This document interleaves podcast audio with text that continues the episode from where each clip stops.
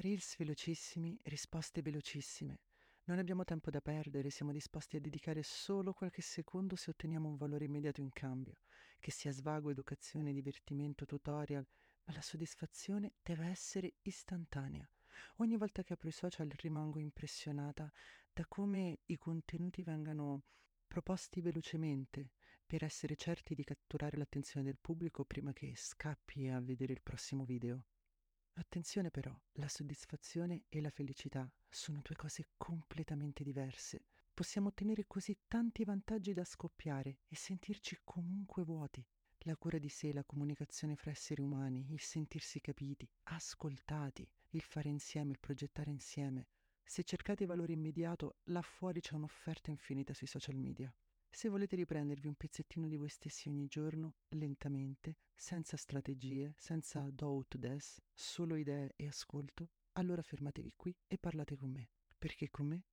Perché ho scoperto la metafora perfetta per guardare la nostra vita di tutti i giorni da una prospettiva diversa e questa metafora sono le arti marziali, l'aikido. L'aikido si pratica anche seduti alla scrivania, è una forma mentis. Lasciatelo entrare nelle vostre vite e uscite dal vortice. Di fronte avete solo voi e quello che ancora di voi non sapete.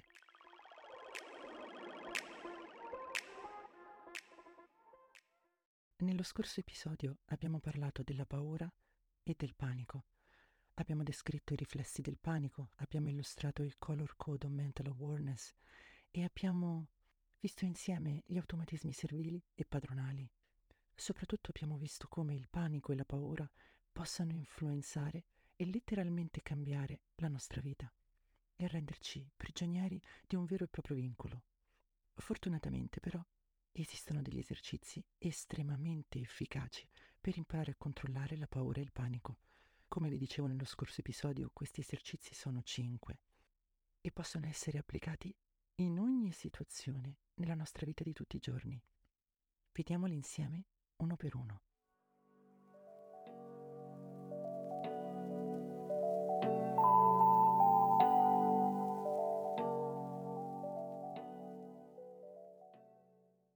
Il primo passo è prendere dei respiri profondi e concentrarci nel calmare la mente e il corpo.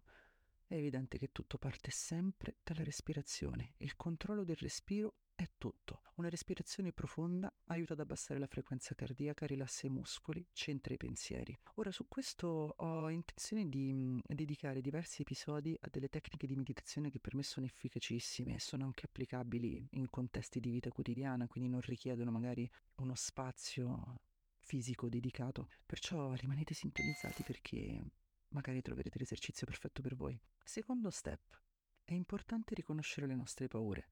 Dobbiamo identificare le cause profonde delle nostre paure e cominciare a comprenderle e affrontarle nella maniera più efficace. Ora, è chiaro che il panico si può manifestare in una situazione improvvisa, quindi quando qualcuno ci aggredisce, si può manifestare appunto online in maniera subdola, oppure si può manifestare a seguito di esperienze traumatiche che abbiamo fatto nelle nostre vite, quindi diciamo è diverso uh, l'approccio che possiamo avere, però un esercizio molto interessante è scrivere le nostre paure su un foglio e cercare di analizzarle in modo obiettivo. Faccio un esempio che sembra una cavolata, ma non è una cavolata. Non so perché, o meglio, in parte lo so, però insomma non vorrei prendere tangenti psicologiche in questo caso, ma e io non mangio i funghi. Perché? Boh. Eppure mia nonna era una guardia forestale, ne ho mangiati una quantità industriale. Adesso non so perché ho paura che appena mi mangio un fungo muoio avvelenata. Mi prendono tutti per il culo, ma è inutile dirlo. E, ehm, però non ce la posso fare, dico, ecco lo so, questo è il fungo che mi ucciderà, quello velenoso.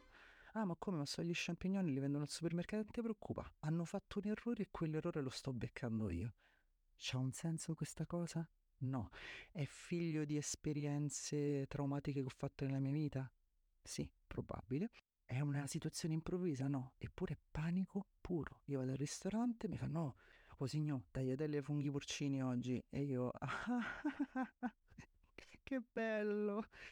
Comincio a pensare alla scusa fantastica che posso usare per rifiutare. Se non posso rifiutare, rea, no, eh. No, non, cioè no. Ora, perché? L'esercizio per me dovrebbe essere prendere un foglio, scrivere, ho paura di mangiare i funghi e poi scrivere le motivazioni secondo le quali, secondo me, ho paura di mangiare i funghi e poi anche cosa mi succede se mangio i funghi razionalmente parlando? Morirò? Quante percentuali ci sono per cui io possa oggettivamente morire mangiando dei funghi? Al massimo posso avere indigestione. Però razionalizzare la nostra paura è il primo passo per controllarla, quindi provate a immaginare voi stessi aggrediti in una situazione improvvisa. Qual è il riflesso del panico prevalente? Perché scegliereste questo? Dopodiché provate a immaginare voi stessi nelle relazioni online. Cosa vi fa paura? Come reagireste di fronte a un attacco e perché reagireste così? Provate a pensare voi stessi nelle paure della vostra vita quotidiana. Perché vi fanno paura? E sono effettivamente cose paurose o è la nostra testa? Provate a fare questo esercizio, dividete proprio in tre quadranti. Voi e la vostra presenza online, voi e le situazioni improvvise incontrollabili, voi e le paure quotidiane. Scrivete perché avete paura, se queste paure sono razionali e quale riflesso del panico è prevalente. Poi rileggete e scoprirete un sacco di cose interessanti su voi stessi e sui vostri comportamenti. Un'altra tecnica veramente efficace è riformulare i pensieri ed è figlia dell'esercizio precedente. Invece di soffermarci su pensieri negativi e porosi, sostituiamoli con pensieri positivi. Muoio se mangio funghi? Ma no, sicuramente no. Al massimo faccio un'esperienza culinaria fantastica. Quindi provare a girare in positivo le esperienze di negative, di panico che potremmo vivere, cercando quindi di motivarci, Visualizziamo noi stessi affrontare con successo le nostre paure e immaginiamo come ci sentiamo a superarle e l'impatto positivo che avrà sulla nostra vita. Questo vale anche per un'aggressione. Immaginiamo di superarla positivamente, valutiamo come ci sentiamo, quale elemento per noi è predominante. Poterlo raccontare agli altri, potermi sentire fortissimo, potermi sentire fortunato, poter tornare dai miei figli. Cioè sembra una sciocchezza, ma ognuna di queste cose può essere declinata in decine di migliaia di modi diversi, anzi veramente può essere declinata in tanti modi quanti sono gli esseri umani. Scoprite quello che riguarda voi nello specifico. Altra cosa, cercate supporto dagli altri. Io, quando mi trovo in queste situazioni un po' così, so sempre con qualcuno che lo sa, che mi guarda con l'occhio come per di Francia, ma perché sei così? Però sta anche lì, mi prende la mano e mi dice tranquilla, dai, dai, dai, dai, mo ti aiuta, dai, mo prendiamo un altro piatto, va, per stavolta evitiamo i funghi. C'è sempre qualcuno che mi supporta perché lo sanno, ce la posso fare, è la mia debolezza, lo sanno. Poi mi prendono in giro, un po' mi aiutano, ma non sapete quanto mi sento meglio? Anche quando decido di mangiarmi i funghi, il fatto che lì ci sia qualcuno che mi dice, io lo so, non ti giudico, lo so e basta, sto là, per te, fa tantissimo.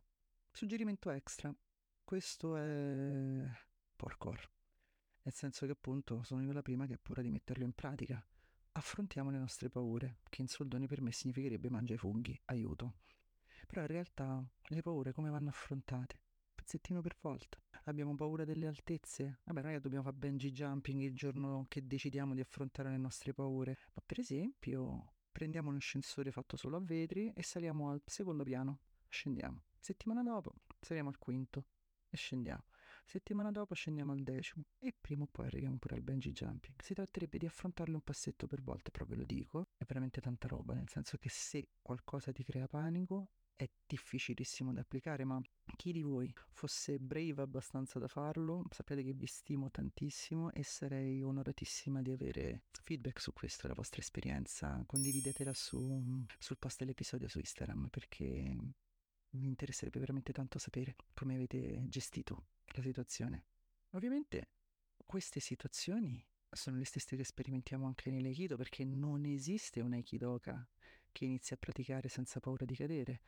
L'Aikido è una disciplina in cui si cade in maniera acrobatica, molto spesso si cade di spalle senza guardare cosa c'è dietro e la nostra schiena è il punto di appoggio delle nostre cadute.